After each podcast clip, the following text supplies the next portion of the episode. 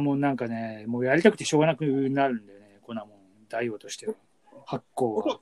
おおととい、俺、この間、まあ、発酵とは関係ない、粉だと、たこ焼きやりたくなる。おととい。えたこ焼き。たこ焼き。あ、たこ焼きうん。まあ、発こ酵でれは珍しいね。。うん、たこ焼きやったうちで。まあ、うちもね、よくやるけど。紅生姜がいっぱい入れるとうまいね。あ、そうや、紅生姜に欠かせない。あれは。いっぱい入れるとうまいね。うんわかる。あ、なんか違うっていう。うん。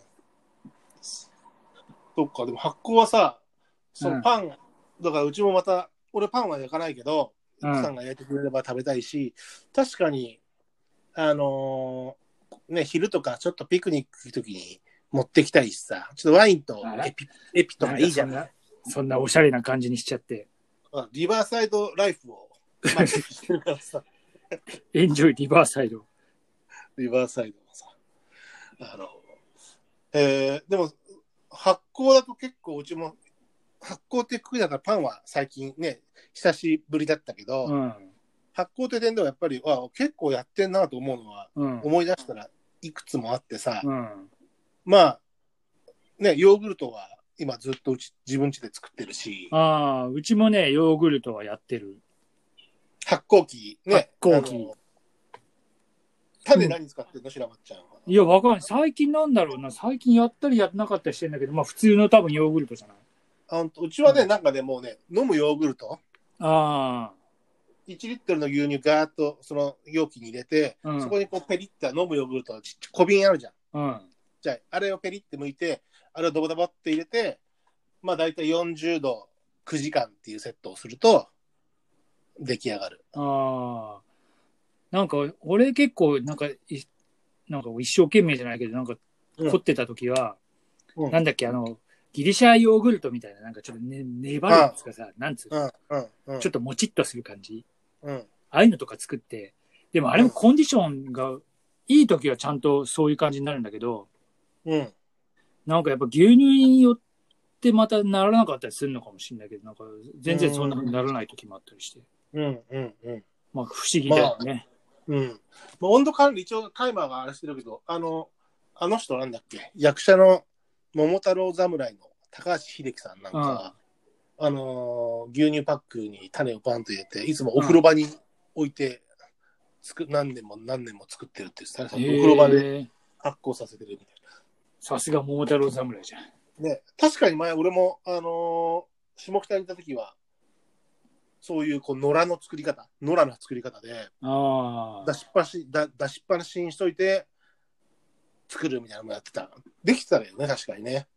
いや、多分それ、あれなんかもともとなんなんだっけ、ブルガリアあたりでは木を、木についた種菌じゃねえや、なんかそういう木を一緒にこう牛乳と入れるらしいっていう話は聞いたことあるけど、納豆の作り方みたいじゃんね。まあ要はそういうことじゃない、多分ね。納豆といえばお宅の奥さんじゃない。納豆おばさん納豆お ばさん。ジャム納豆おばさ納豆はだってさ、あなたも納豆おじさんじゃない食べないけど。ん。いや、食べたことない し。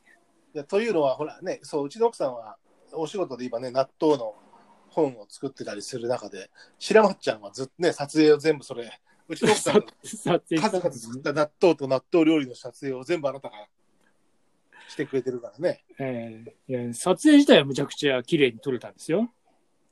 でもなんか、食べたのが、うちの奥さんと、机が隣の鎌田さん川ってい口う、さんが白松さんは食べないっていうね。いやー、すいません。はい、そうなんです。納で豆もなだけはちょっとね、ごめんなさい。納豆俺さ、まあ、すごい食べるのね。うん。まあ、まあ、あのー、1日、1パックは確実なんだけど、お2ーパック、すごいね。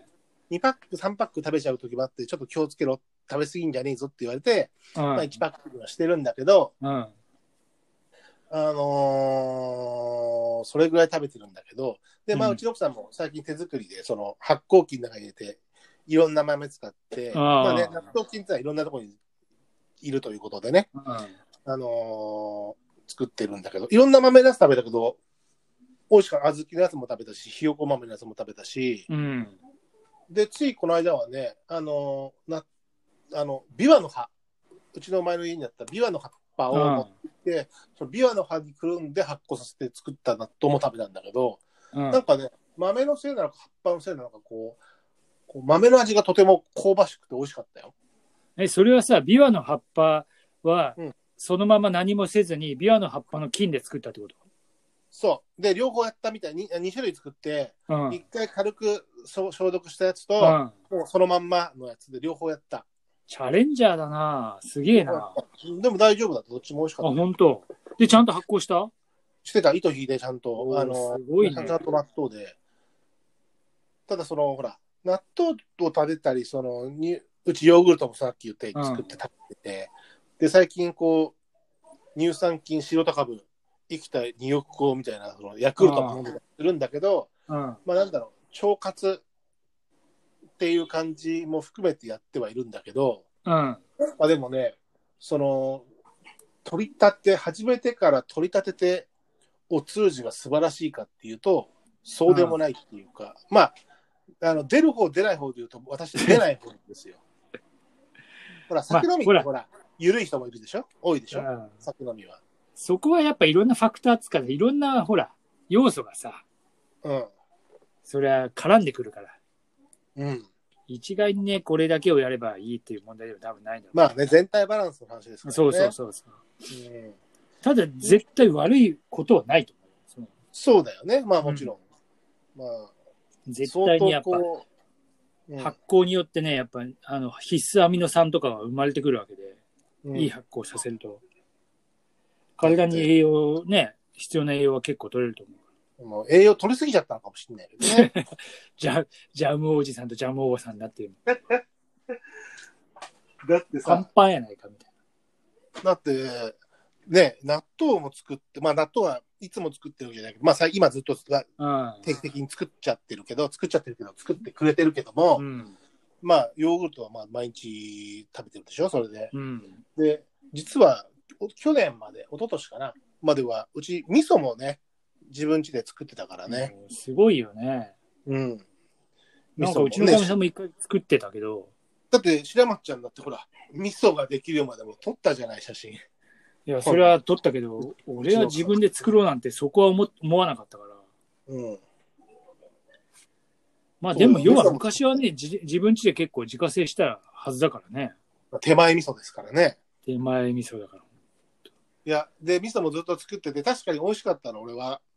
うん二樽ぐらい作って、まあ、ちゃんとやってたんだけど、うん。ただ、なぜやめたかっていうと、そうやって、そういうこう、やつに、そういうお味噌に、手前味噌に、うん。しっかりこう、ね、煮干しで出し取ったり、うんかつぶしで、かつぶしまですって出し取ったりして、味噌汁を作って飲んでたのに、うん。